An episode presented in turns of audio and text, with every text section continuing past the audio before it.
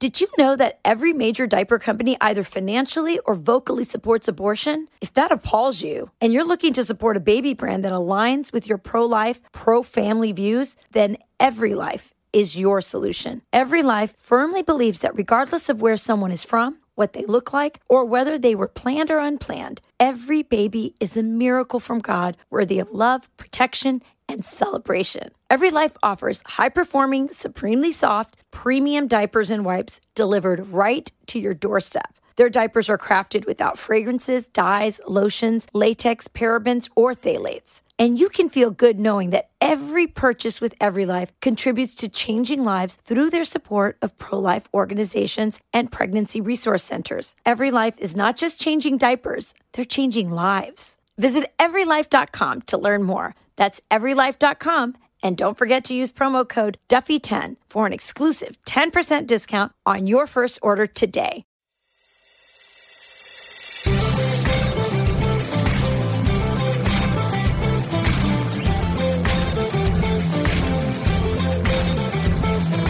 Hey everyone, welcome to From the Kitchen Table. I'm Sean Duffy along with my co-host of the podcast, my partner in life, and my wife Rachel Campos Duffy. Sean, it's so great to be back on our podcast at the kitchen table. And today we have a great guest. We're going to be joined by the founder of climatedepot.com. He's also the author of an awesome new book called The Great Reset Global Elites and the Permanent Lockdown.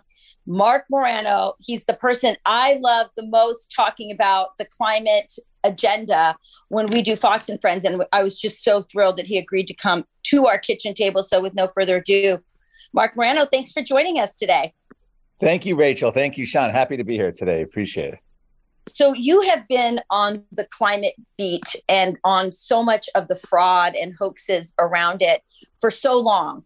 Um, I'm going to start with just the latest thing that we've heard, just because it's in the news. Get your reaction, and and then you can maybe expand a little bit into what you're talking about specifically in your book. So, the uh, comms director, the comms undersecretary, I should say, for the UN, her name is Melissa Fleming.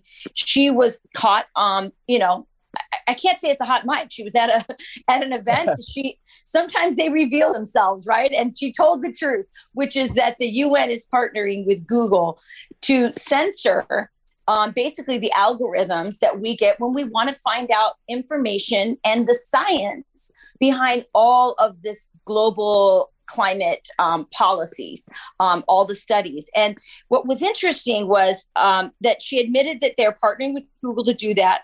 But she says that, you know, we need the tech companies to really jump in because, as she said, it wasn't enough to to censor climate change deniers but even anyone who says well i i admit i i concede that the the world is warming but not uh, you know uh, maybe i don't think the policies that are being being proposed are good she said that's not good enough we need more mark Yes, I mean, what this was a very revealing moment. This was the United Nations version of Anthony Fauci's "I am the science. I represent the science." And what this is at its core is a appeal to authority. And what they want to get rid of is any debate, any dissent, and she's actually telling you that not only philosophically, they actually believe that they own this science, that this is their intellectual baby, that no one's allowed to challenge it, no one's allowed to, you know, criticize it in any way, shape, or form. And if you do, they partnered with the most powerful media entity probably in the history of our planet, Google Enterprises, to suppress crush you, silence, censor, and cancel you. How, if you dare say anything. And she's not just talking about you know some some some bloke with a website she's talking about silencing scientists which we've seen she's talking about you know uh, where scientists can't even get their words out we saw this in covid as well rachel with the the barrington yes, where any scientists and these were nobel prize winning scientists from stanford and harvard canceled immediately. They were uninvited to scientific conferences if they didn't support lockdowns. Same thing happens in the climate debate. So, what the UN is saying is you go along with us or we will crush you with Google and you won't exist. You won't have a voice. This is a very serious issue. Just as a quick aside, the United Nations Climate Panel started in 1988. It's a self serving lobbying organization, Rachel. In other words, if it fails to find that carbon dioxide is driving a climate crisis, it fails to have a reason to have meetings. This year's in Egypt. I'm going, Joe Biden's going as well. They failed to have meetings at all these exotic locations, and they would fail to have be in charge of the solution. They also have the UN Paris Agreement and all these other climate uh, pacts. So they get to come up with the solution, the, the problem and the solution. So they have no incentive ever to challenge any of their own claims, let alone allow anyone on the outside to challenge them. You know, Mark, I, I find it you know fascinating that people who try to silence debate silence their opposition can't be that confident in their position itself right it's so weak that they can't let anyone speak out and challenge it because they can't defend it but I want to ask you it's it's fascinating to watch what's happened in the school system. Climate change, global warming has been woven into the education, to the curriculum. So even when conservative kids come out um, who've made it through the system and are still conservative, they still believe in climate change because they have been fed this propaganda since they've been in kindergarten. And so I, I look at the left. They, they, they have the schools. They've infiltrated there effectively. They've shut down scientific opposition or debate about, hey, listen, maybe there's a different way to look at the science and the data that's coming out or to, to, to interpret the data that we're seeing, whether it's on the glaciers or with global temperatures or with tornadoes and hurricanes. Um, but now they've gone to another point where they're going, listen, we want to make sure that if you search online on Google, you can only get our left wing, nutty global warming perspective. You can't get the flip side of this. And I guess my question for you is what is the purpose behind this? Why are they why are they so intent on selling us all on climate change? There has to be a reason behind it. What is it? Great question. Yeah. If you go back again to this whole purpose, what happened was before you had before the 1970s, you didn't have all these and regular big scientific conferences uh, where all these scientists got together, and you certainly didn't have all the federal funding to that extent, although we were warned about federal funding of scientists. But what's happened is a massive scientific groupthink, particularly since the UN started this.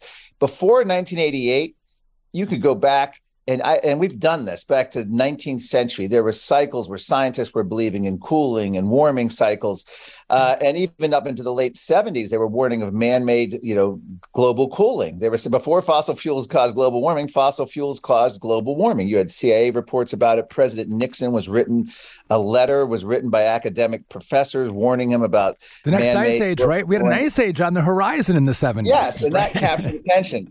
So, but what happened was they they had all these other scares. And one of the things I wrote about in my previous book, Green Fraud, is that no matter what environmental scare, you can go back to the overpopulation scare with Paul Ehrlich, which is a total mm-hmm totally fell flat on its face because every estimate now is the population is going to top out and start declining. And if current trends were to continue, there's going to be a massive under population problem. And that you notice has just mostly faded away. The only people I know who still adhere to that are people like Michael Moore and, and a few, but even many environmentalists admit overpopulation. But that had the same solution sovereignty limiting treaties, attack on capitalism, free markets, uh, and restrictions on your movement and, and and particularly American way of life. Same is true of man-made global cooling. Same exact solution. So what you find is, regardless of the environmental crisis, whatever they're claiming, going back to the 60s, 70s, 80s, it was always the same solution, which tells you that they wanted to use the environmental scares as a way to advance progressivism. So that's the answer to your question, Sean. It's not really about what it's about. They're using right now climate, and climate's been front and center certainly since Al Gore's 2006 film. Because if you go back to the 90s, it was not front and center. They were worried about, you had Sting's rainforest concerts. I actually went to those to cover as a journalist. Donald Trump would show up. Howard Stern, these were big in the 90s. They were saving the rainforest. You don't hear about that much. You know why you don't hear about saving the rainforest? Because even the New York Times now admits for every acre of rainforest cut, 50 are being regenerated. They do what they call sustainable forestry. You can't tell a forest apart from one that was logged within seven years. Plant and animal species recovered. They know how to forest them in strips instead of clear cutting. And also, the the indigenous people who lived in the in these wet rainforests have moved to cities and, and suburban areas. So they're leaving the forest, cutting back on slash and burn agriculture. Every environmental scare is used to advance this. So that's why they don't want dissent because they and, and, we've had top UN officials actually say we will redistribute wealth through climate policy. It's not about climate. Even AOC's architects, the Green New Deal, have said the exact same thing. Yes. Yeah, they they her one of her her people also accidentally said the truth and said, yeah, climate change isn't really about climate change. You know, it's really about yeah. getting rid of capitalism and advancing, as you said, these progressive ideas. You know, it's just interesting. You know, you, I still remember being young and, you know, Sting was the guy that was like sort of yeah. spearheading all the environmental action with the rainforest. But then when it turns out that they're wrong, they don't come back out and say, hey, listen, we were wrong about this. And this is the new way of thinking about it. It just sort of lingers. And right now we have the Europeans chopping down their forests because of climate policies. Yes. Um, and they can't heat their homes. So um, interesting there as well. So let's let's talk about you said to Sean, this is really about control. This is really about upending the American way of life. You know, a lot of people would have thought, Mark, prior to COVID that that you were a conspiracy theorist. But I think all of us saw that, you know, so much of what happened around COVID had nothing to do with COVID. Um, that COVID was survivable for you know 99% of people, and yet they were, I believe, trying to use it as a way to lay the groundwork um, th- for lockdowns and ultimately for a digital passport. You know, sort of a Chinese style a way of controlling people, sort of a neo communist um, capitalism, if you will. Do you think I'm on the right path with that? That this, that, you know, maybe we could have a, I mean, if they say the climate's such an emergency that they could do another lockdown just like they did with COVID, but now the reason is is the environment? Yes. In fact, that's in my book, The Great Reset. I have two chapters on the COVID climate connection. But here's what happened. I mean, the the day that President Trump signed that emergency declaration, and I, you can actually, I have now the screenshot, frozen shot of Anthony Fauci and Deborah Birx gleefully smiling at each other. They had just duped the president of the United States into doing two weeks to flatten the curve and to uh, you know 15 days to slow the spread, knowing it was a lie, knowing it was never going to be 15 days. From that moment on, and we had these emergency executive powers of COVID, and it, it extended to every mayor and governor. Uh, th- this is what happened, Rachel. We went from a society which had fought wars for freedoms, and we had constitutions, we had Declaration of Independence. It was in, in, in deeply inbred in our culture. We gave all that up literally overnight. We gave up the ability to have weddings, funerals, backyard barbecues, go to school, um, Uh, we go to church. go to church. Church is closed. Gyms closed, but hey, Walmart was open for some reason. I never understood that. And abortion clinics, of course, were open, and of course, and strip all clubs. The, yeah, strip clubs, all the big retail chains, liquor stores, they were considered essential. Nothing else was. But these were made. These decisions were made without consent of Congress, Parliament, City Hall, boards of supervisors. And this is what happened. So if people ask me, what's the Great Reset? Here's my simple answer it's the Chinification of America. It's Chinese one party style authoritarian rule in the once free West. And that is why that changed not only the climate debate, but pretty much every other debate that we've had. And if you look at it now, right now, what they want to do is the first of all, we're still living under the COVID emergency. I don't know if you're aware of that. Joe Biden has extended it into next year. So everyone still has these powers if they want to use them. Now, certain legislators like Pennsylvania has taken back the emergency powers from their governor. But essentially, I go up in the book and I show that from Tom Friedman on the pages in the New York Times, the UN climate chiefs, to Justin Trudeau, and many others praising China's one party rule as doing the necessary things without the messiness of democracy. They can impose critically important things. Justin Trudeau said he had great admiration for China's basic dictatorship. Well, fast forward, COVID literally gave every politician in the world Chinese style one party rule. In other words, every decision we hated lockdowns, school closures, mass mandates, church closures not a single legislator or any representative body voted on. They were all imposed by edict. And they love this so much that Joe Biden, according to the Associated Press, is now set to declare a national climate emergency, which will give him 130 new executive powers, usually observed, usually reserved for wartime. But they're considering the climate a wartime battle, and this will extend to mayors, governors, and we are looking. You mentioned climate lockdown, Rachel. We're looking at things like you know, odd even car days in cities, banning cars, more thermostat type controls that we just saw recently in Colorado, more blackouts. Uh, in fact, the Washington Post just today called for a global tax on airlines, which will require a global database to track passports. Because if you fly too much, you're going to start paying more. And the idea is to get people to fly less.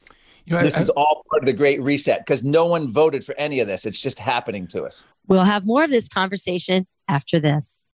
Did you know that every major diaper company either financially or vocally supports abortion? If that appalls you and you're looking to support a baby brand that aligns with your pro life, pro family views, then Every Life is your solution. Every Life firmly believes that regardless of where someone is from, what they look like, or whether they were planned or unplanned, every baby is a miracle from God worthy of love, protection, and celebration. Every Life offers high performing, supremely soft, premium diapers and wipes delivered right to your doorstep. Their diapers are crafted without fragrances, dyes, lotions, latex, parabens, or phthalates. And you can feel good knowing that every purchase with Every Life contributes to changing lives through their support of pro life organizations and pregnancy resource centers. Every Life is not just changing diapers, they're changing lives. Visit everylife.com to learn more. That's everylife.com. And don't forget to use promo code Duffy10 for an exclusive 10% discount on your first order today.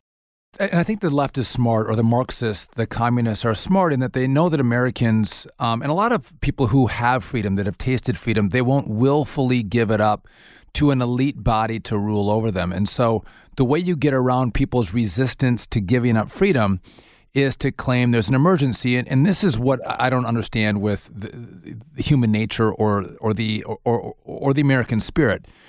Where at least with COVID, you could say, okay, well, I see people getting sick. I see people or know of people who I know that I'm friends with, or that my my they're, they're members of my family that they've died or they've been hospitalized. I've seen it with my own eyes. I get how serious COVID is and I'm going to look to the experts on how we stop people from dying. Now, I, I, am with I'm with you, Mark. I disagree with what they've done and the freedom that they've taken, and that we let them take it. But that's one thing. Yes. But now they're able to say, I'm gonna I'm gonna convince you there's a crisis in climate to give you that give me that same kind of power in my elite class. When I can't see it, I don't notice it. They claim there's a crisis, but when you look around, you go, well my goodness, there's. I mean, I look at uh, hurricanes. We were supposed to have a whole bunch of hurricanes that hit, yeah. you know, in the Gulf Coast and, and Florida, and and uh, because the sea, sea sea was warming, and those things haven't come to pass, and so that they've actually convinced a whole massive group of people that the climate is under threat. There that there is an emergency, but with with anyone's own eye, they, they can't see it, they can't feel it, they can't notice it, but they're still willing to give up their freedom to the Bill Gateses of the world who want to control our economy and our future and our way of life and what we eat and what we drive and how we travel and how we live. Eh, that for me is the is the is the leap that I don't understand. Well, okay, that's a great question. Here's what they're doing. Here's what they're doing on climate. You have people like Michael Mann, who was a lead UN scientist, used to be with Penn State now University of Pennsylvania, they come out with these things like if you want to see how climate's doing, look out your bedroom window, look out your dining room window. Al Gore has said every night in the news is like a is like a is like a hike through the book of Revelations. In other words, there's just you know there's all kinds of calamity. They have weaponized the weather. So like you mentioned the hurricane season, they were predicting a very active hurricane. We basically had one major hurricane and that hurricane was, if you look at Florida's history, you know, Florida had much many more bad category four and five hurricanes before 1950 than anything after. If anything, when carbon dioxide was lower, hur- the hurricanes were less bad. And that goes for hurricanes, floods, tornadoes, droughts, wildfires. On every metric, extreme weather is either no trend or declining. And this is admitted by the United Nations. This is done in peer reviewed studies. But the media and the climate activists distort this, and some of the willing scientists distort it so much that their message is every bad weather event is caused by climate and we are we are responsible. It is literally akin to that medieval witchcraft mentality or salem massachusetts where if you have a crop failure failure bad weather uh, you could say the witches caused this bad weather. In this case they're saying our home thermostats caused it or our suvs or our modern way of life. And so they are literally pushing that hard. Now they they failed convincing adults to be scared, so they've gone after kids and they indoctrinate them from yeah from kindergarten through college. And if you listen to their chief spokesman Greta Thunberg, her famous line is, "I want you to panic." Why does she want us to panic? Because when we're panicking, we're not thinking rationally. We're not coming up with reasoned solutions. We're not evaluating claims. We're just going along in sort of an emergency crisis state, which is what they want yeah you know th- these kids will then get an assignment you know to do some you know write something on climate change or whatever and they go and google and now we know. I mean they're not even getting access to two sides of the stories um, you're right they're absolutely panicking. We hear about these young girls all the time saying that you know from whether it's aoc or meghan markle that you know somehow it's immoral to have children because of their carbon footprint. Yes. and they're you know it, it's just it's it's such a um, and of course it goes right into the you know antinatalist you know population stuff that you started talking to us about so i first of all mark i think that your work is so essential um, to understanding what's happening because so many of us you know we're trying to live our lives we're trying to make sense of what our politicians and leaders are doing and you really bring it down to the great reset which is why i think people really need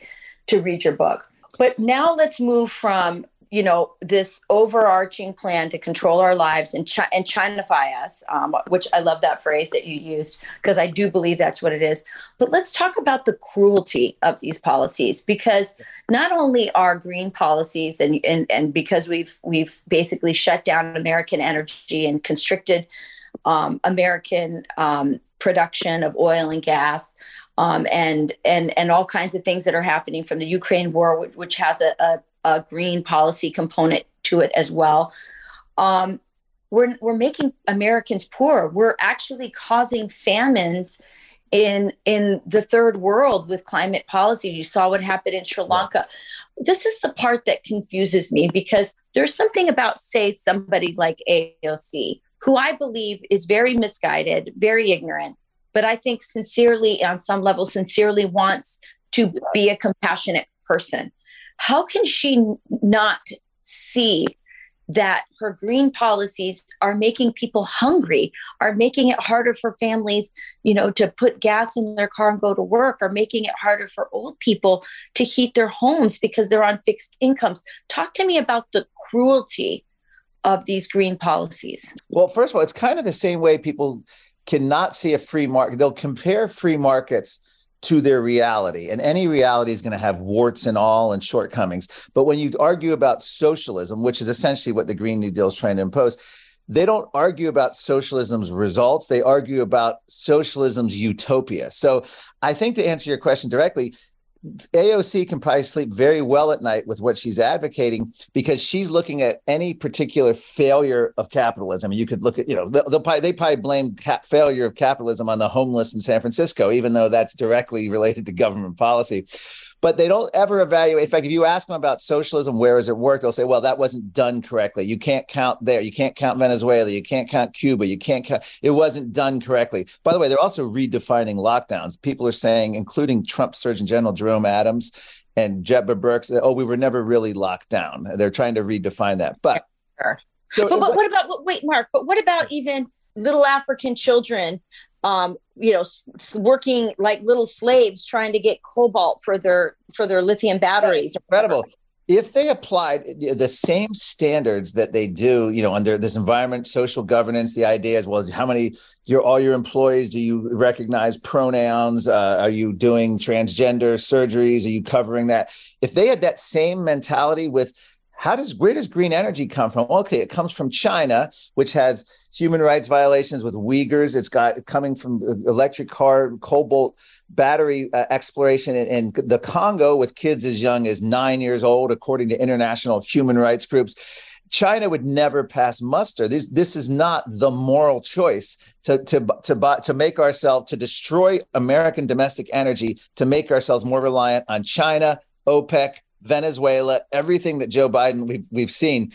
Uh, but this is what you you mentioned uh, AOC and the whole uh, what we oh what what the cruelty of it. But here's the biggest cruelty. You mentioned food in the developing world. What what's happened since this March of 2020? It's a it's very simple. They are now actively working. Forces of the you know this is the United Nations, the World Economic Forum of Davos, even the World Health Organization, and the whole net zero climate goal. They're collapsing our food, our energy, our transportation, and as we open the show, our free speech rights. They've done all of this without a vote.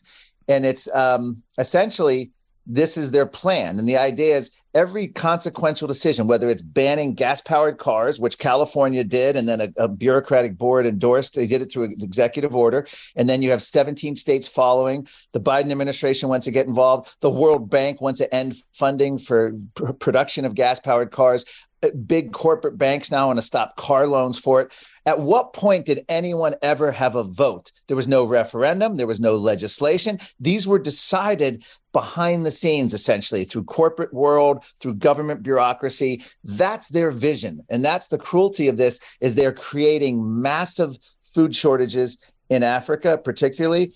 They're creating massive food shortages in Europe as they shut down Netherlands farms. The number one meat exporter in Europe, by the way, is where they're going to close almost 12,000 family run small farms. And guess who's going to end up replacing it? Probably China, Bill Gates, equity asset firms. The cruelty of this is they want to crush the middle class, crush small business, and everything's going to go corporate retail because they're easy to control. Every corporate board quakes with woke activists and will go do their bidding, and they know small mom and pops won't. You know, I think it's interesting, Mark. You're talking about food, and and I just if I'm to to make a broad assumption here that if you're a climate activist, you're probably a Democrat if you're a climate skeptic, you're probably a Republican. I think that's probably yes. a fair statement. You can look at the polling bears that out. Right. Yeah. So, and to my point, so uh, again, you're you're a climate alarmist and you're a Democrat, but if you're a Democrat, you're also talking about racism at every chance you can, and you say you see racism around every corner. Yes. But here, the climate alarmists want to say we need to change our food supply, and maybe we could see the impact of not eating meat but eating actually bugs and yes, they're not testing it. They're, well, they are trying to test it uh, in some uh, some American kids and in some some American diets, but they've gone over, I think, to the to to, to an African country. Zimbabwe, I think. To Zimbabwe, right? right. Zimbabwe? They're going to yes, Zimbabwe, Zimbabwe and feeding kids in school these this bug based diet. Um, if if I was part of the Congressional Black Caucus in Congress, I would be losing my mind that you're going to Zimbabwe and you're testing uh, the health of little kids in school, because you probably paid the Zimbabwe government to eat a bug based diet to see how much weight they gained. Are they growing as much as other kids that have come up before them? Testing live on, on live kids in Zimbabwe is absolutely outrageous. And I don't hear Racist. anybody on the left calling it racism. No, it's not. In fact, yes. In fact, it's so outrageous. One of the justifications for choosing Zimbabwe for these tests is that, well, there's culturally, they've eaten insects before.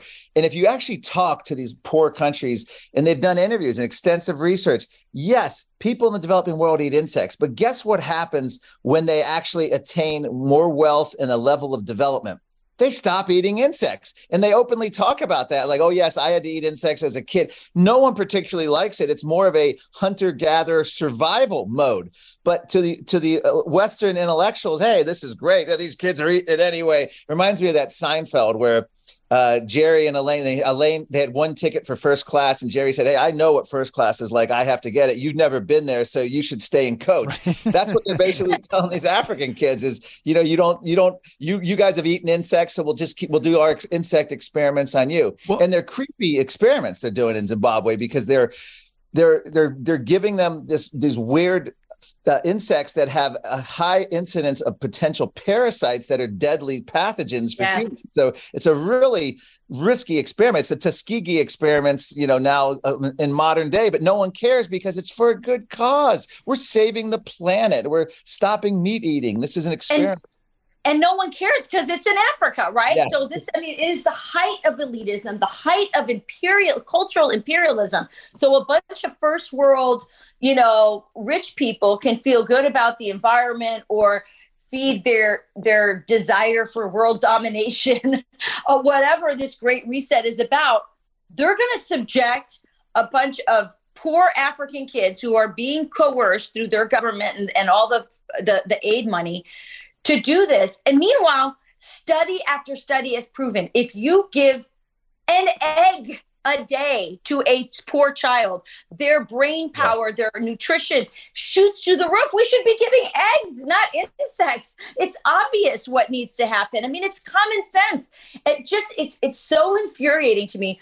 But they're going to start with these African kids, and and again, Sean, you're right on on the on the Congressional Black Caucus should be on the forefront of this. But frankly, everybody should um, be against against the, the use of child labor for their for their EV vehicles and batteries, and the use of child of, of African children for these diets. Experimentation is what it is. They're they're experimenting on yeah, African no, it, children. That's what it, yes. that, that's that's flat out what this is. They're trying to bring that here. I mean, we're seeing in our public schools meatless Tuesdays. I don't want to say Fridays because then that might sound too Catholic, right?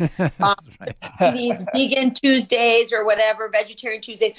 They're trying to, there's so many young girls nowadays who are being convinced that somehow eating meat is bad. So there is, isn't there? Um, and, and you're seeing this, Marc, a, a real push from the UN, from these environmentalists to get rid of of the idea of eating meat in our diet. Yes, I mean, actually, the World Economic Forum in Davos, the basis was which they came up with the term "Great Reset," actually says meat will be a rare and expensive treat.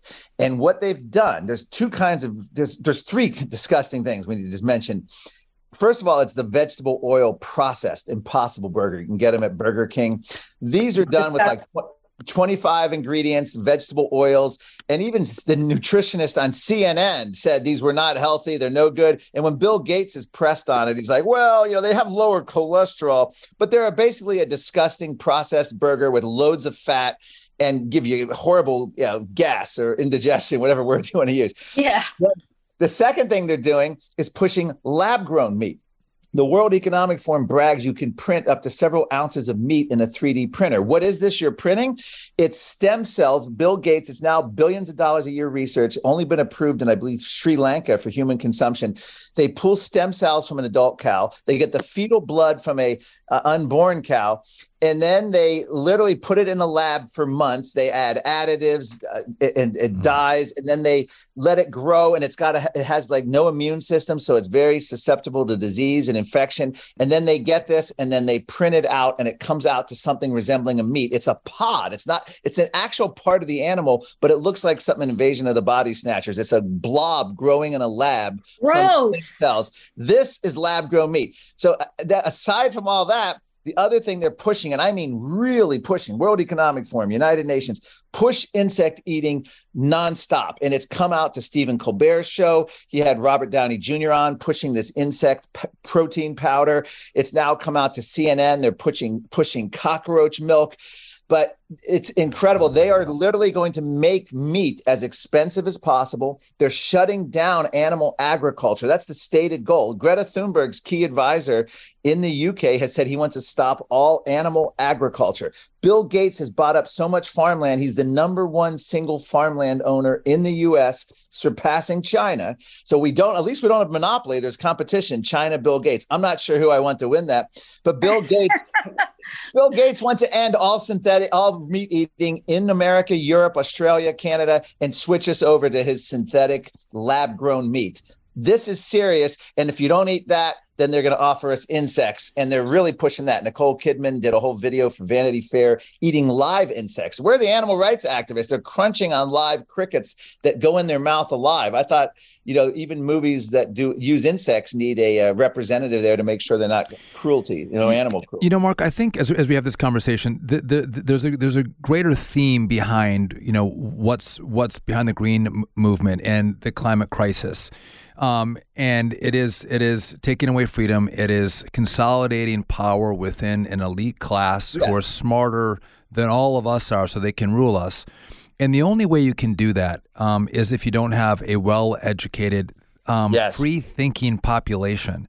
And again, I look at our school system and I think that we're turning out little robots. We're not teaching them how to think, we're teaching them what to think. And I think that's been a strategy uh, of the left. And we frankly, we haven't even taught them basic civics. We haven't taught them the Constitution. We haven't taught them how our government works. So when things become off kilter in government, they're not there to go, hold on, whoa, whoa, whoa. we- th- th- We're not supposed to do that.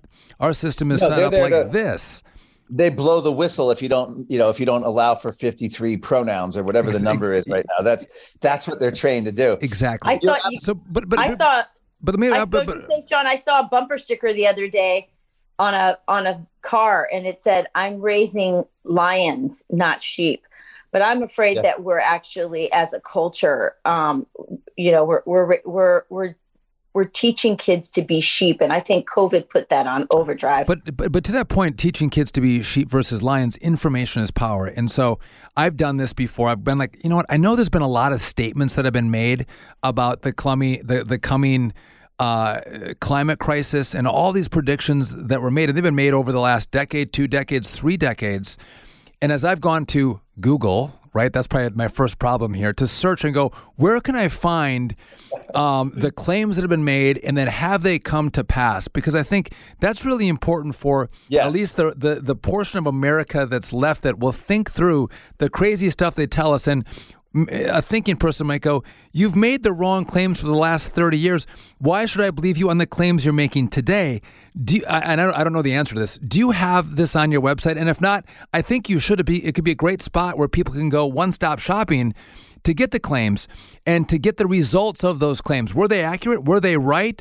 Were their predictions true? Did they come to pass? Or have they been false? Are they fake? Um, and they scared us, but it didn't actually uh, come true. Yeah, in fact, there's been many of those. If you go to my website, you can look at like Earth Days failed predictions.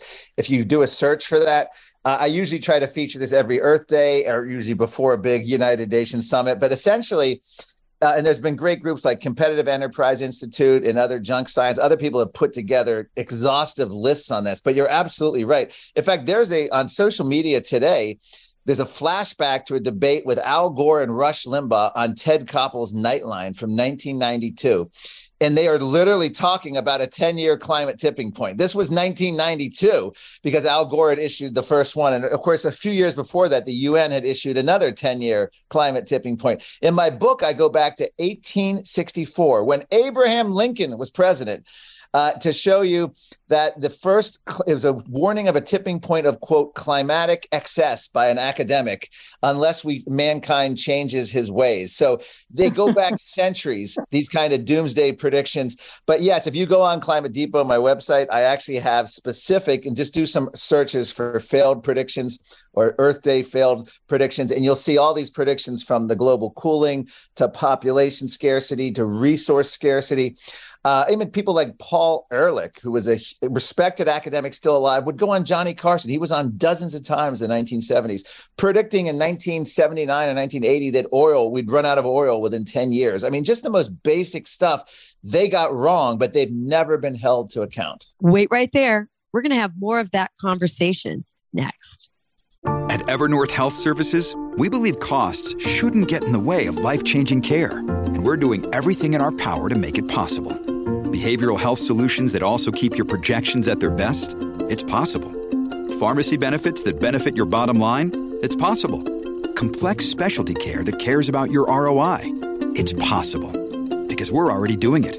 All while saving businesses billions. That's Wonder made possible. Learn more at evernorth.com/wonder. So do you think that because I, I, I think a lot of stuff from COVID is is is slowly but surely coming to light. A lot of the lies, a lot of the way people Yes. have been manipulated. We saw yesterday or this past week, the Florida Surgeon General, for example, saying, you know, doing a study that our government should have done, our federal government should have Yes. done, showing the myocarditis um, increase in, in young men. And I think people are going to be angry that they were, you know, told to vaccinate their their high school or college age son and and weren't given this information and were lied. There, I could go on and on about that. Um, you look at the way our economy is right now. People are getting so poor. They're so and people are upset. I mean, they're going. "Whoa, I don't understand. Like we're sitting on you know so much you know, fossil fuel that our country has been blessed with, but we're buying it yeah. and it's more dirty from Venezuela, from you know our our mortal enemies that you know in in in uh, in other countries and and so i think people because they're being affected in their pocketbook right now by climate policies. Do you think they're making that connection? Do you think that there's an opportunity here to um, have people wake up when it comes to climate change and what the real sort of profit and control political control motivations are behind it Yes, I do. In fact, in the book, The Great Reset, I use the analogy of defund the police. It's one of those things that sounded great in response to George Floyd. All the liberals loved it, all the mayors went along with it, and they allowed absolute defunding chaos. Within two years of that whole movement, Joe Biden shows up at the State of the Union and says it's time to refund the police, gets a standing ovation from Nancy Pelosi, Kamala Harris. So politically that's not tenable anymore to advocate. Now whether they're actually going to refund the police or anything's going to happen i don't know but i'm just saying right. politically that was a big change. So what's happened in the climate is similar. You have people like arnold schwarzenegger when he was governor of california passed the climate california climate bill. He was hailed as a climate hero. He had basked in all the virtue signaling. But in reality during his entire tenure, none of it went into effect. It didn't go into effect until years after he was out of office. So what happens is you have all these politicians, Republicans too, virtue signal on climate. And then years later, the policies hit when they're no longer in office or it doesn't affect them. And that's what's happening now. And we see, we see it happening in Europe uh, all this green virtue signaling, net zero, and they were, I'm going to ban fracking, I'm going to do it. And then it ends up they're completely dependent on Russia. Russia cuts them off. And now, for the first time in 200 years since we've had the Industrial Revolution, Europe fears winter. I mean, this is like pre. Uh, yeah, I mean, it's it's it's like they're ter- they're they're saying that wood is now more valuable than gold. They're ha- they're facing fines in places like Austria, Switzerland. People are going to be penalized if they turn their heat on too high. They're facing mass potential death of particularly seniors on fixed income. They can measure this through excess deaths in the winter.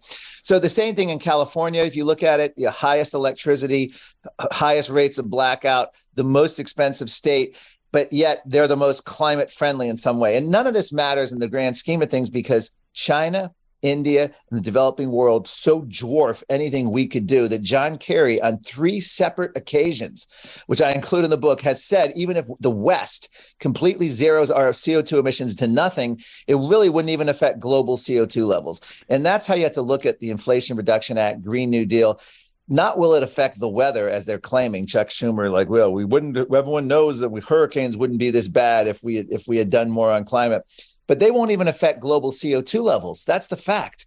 And that these are so this is just a giant virtue signal. It's a big pork barrel spending is what these are but this is what's happening but it's gutting our energy. We went from under donald trump's last year america pre-covid was uh, the first time since Harry S. Truman was president in 1952. We had more energy exports than imports, more energy production than consumption. We were not just energy independent, we were energy dominant. We had a strategic petroleum reserve filled. Joe Biden came in, executive orders, every cabinet agency gutted our complete energy system. And we're now at a 40 year low and draining on the strategic petroleum reserve on oil. It was supposed to be used for times of crisis, not for midterm elections to keep gas prices down. You know, my philosophy, my philosophy on this is that the the energy in the ground, the carbons that will be released when when it's burnt, uh, it's just being prolonged right now from from Joe Biden and Democrats because when the China when the Chinese take us over, they're going to come and get the oil that we preserve for them under the Biden administration yeah. and Democrat rule. Yeah. It is coming. They're, gonna, they're going to get it. They're going to use it, and they're going to be richer for it. And Joe Biden is just you know putting in, in the bank for the Chinese when they take us over. Marc, let me ask you this as we as, as we're about to wrap up here. Sure. What can we do? Give us some takeaways. How, if, if we're going to fight this fight of, of the climate alarmists, of the Great Reset, what can we do as the average American to fight back, push back, and potentially have a shot at winning? Well, the biggest thing is, you know, first of all, our kids. You have to get them as critical thinking and pushing back. I mean, you know, uh, Rachel was talking about the uh, vaccines. To me, when they started pushing the COVID vaccine, I didn't trust a single person at that point getting it. So it was never a serious consideration. My 92 year old mother never even got the vaccine. I mean, so I, I, mean, no one in my family got the vaccine. We were so onto it. So you have to educate yourself, first of all. But in the book, my whole final chapter is called The Great Re- Reject or The Great Resist. And I detail how the lowest level of politics achieved the greatest results. And the lowest level of politics is literally the school board level. Angry parents being risked being arrested, fighting the trans agenda, critical race, and the COVID theater of masking got labeled domestic terrorist by the Justice Department, but stayed at it. And I live in Virginia. We literally toppled a Democratic regime that's entire message was vax mandate, vax mandate. It was Terry McAuliffe. Toppled that regime. New Jersey almost toppled. This so spooked the Democratic Party nationally that they did focus groups and they literally lifted almost overnight the vax and mask mandates from San Francisco, LA, New York, Baltimore, Washington, Philadelphia, and all these liberal northeastern cities because of elections spurred on by angry parents at school board meetings. So that's one of the biggest things. I, and I have in there Vaclav Klaus, who grew up under communism. He's the first president of the Czech Republic. He says you have to resist at every level. He said the same methods that they used in COVID lockdowns were what the communists did in the Soviet Union. They didn't want you to congregate. The idea of social distancing, the idea of not being able to meet up, the idea of isolating at home. That's all the hallmarks of totalitarianism. So next time we have to defy, we need right now reform of emergency powers so that you have strict criteria. They have to be voted on to extend. No longer can people like Justin Trudeau, Gavin Newsom, Joe Biden just keep extending up COVID emergencies indefinitely with legislators don't have a say. And we need uh, massive, you know, uh, uh, we need Republicans to acknowledge. And I don't think I hear this yet from the Republican leadership. They should be running on no end to gas powered cars, no uh, no more lockdowns ever no mask mandates ever no vax mandates ever that should have been their contract with america not the boilerplate oh, nonsense Marc, they did yes a hundred percent on that. And by the way you're right. Virginia um, did make huge changes. And the reason why they went after them as domestic terrorists is because they knew that you know getting parents um, involved at the local level would make a difference. Here's the last question for you. I'm concerned about the science. I'm concerned that there are um, young scientists who will never dare to take on um, the science and the, the, false science and green energy and all, all of this stuff because they won't get funding for it because so much of, of i mean they'll basically get kicked out of the field. What is the hope for the scientists? Last question. Well, I have a whole chapter devoted to the distortion of science in my book, The Great Reset. Global Elites and the Permanent Lockdown, not to be confused with Glenn Beck's book at the same title and, and someone else's. But I have a whole chapter devoted to the science. And I actually quote a tenured professor who walked away from his job because he said that our whole academic system now is literally what he called is they're training obedient intellectuals. And this is how young scientists are being trained, not to question the system. But it, and I go back to Dwight Eisenhower, who in his 1961 uh, farewell address uh, as president, I believe it was 61, right? That yeah, 61, January 61. He warned that essentially that we're going to have uh, end of curiosity by scientists. Instead, they're going to just be seeking federal grants. And unfortunately, that's what happens. So we need massive reform there because if you're a young scientist today and you dissent on climate, you dissent on COVID lockdowns, you dissent on critical race theory or on you know, transgender, whatever it is, your career in academia is going to be over. You're not going to get published. You're not going to get funded. You're going to be ostracized. Uh, this is what's happening in the corporate world if anyone comes out against it. We had the Levi's executive, Jennifer Sey, just recently, uh, you know, literally was forced out of her job at Levi's because she didn't go along. So it's that whole mindset that's infecting corporate world and media has infected the scientific world. And I've dealt with that for years in the climate debate, and it's exactly same thing in the COVID debate. So uh, but anyway, I devote a whole chapter. My favorite line on that is economist Thomas Sowell, who says, uh, when they talk about the science, all they're really talking about, they commission scientists to come up with studies to support policies that have already been made. And that's literally what they've done in, in the whole COVID debate is they'll they literally order a result and they get scientists to support that result. And it's really been a tragedy of science, both across climate and COVID right now. And they're using it to bludgeon opposition. Well, Marc Morano, you are amazing. Um, again, my favorite guest talking about climate policies whenever we have him on um, Fox and Friends. His site is theclimatedepot.com, a great place for your kids to go to um, when they have to have these, you know, write these papers about climate change for you to get more information so you can educate your own children about the, the conflicting science on it. Um, his book, The Great Reset, um, did I say uh, it, there's a subtitle to it? Give it to me, Marc. Global, global elites and the permanent lockdown. Global elites and the permanent lockdown. I can't think of a more important book um, with better timing than that, Marc. Um, good luck with it. Um, and, and really, thanks for what you're doing for America. It's such a service um, and, and such a labor of love for you, but such a service to all of us. So thank you for that, Marc. Wow. Well, thank you, Rachel, and thank you, Sean. I appreciate it. Marc Morano, all thanks right. for joining us at the kitchen table. We appreciate it. Thank you. If you uh, like our podcast, uh, you can rate, review, subscribe wherever you get your podcasts. Um, we would uh, welcome that, love it. And uh, by the way, tomorrow we're going to do our solo uh, podcast, Rachel and I, uh, together alone um, at our kitchen table. So tune in for that as well. Uh, and tune in for, for that. What a great guest! Uh, thanks for joining us this for this round of the kitchen table, and we'll see you all tomorrow. Bye-bye. Bye, everybody.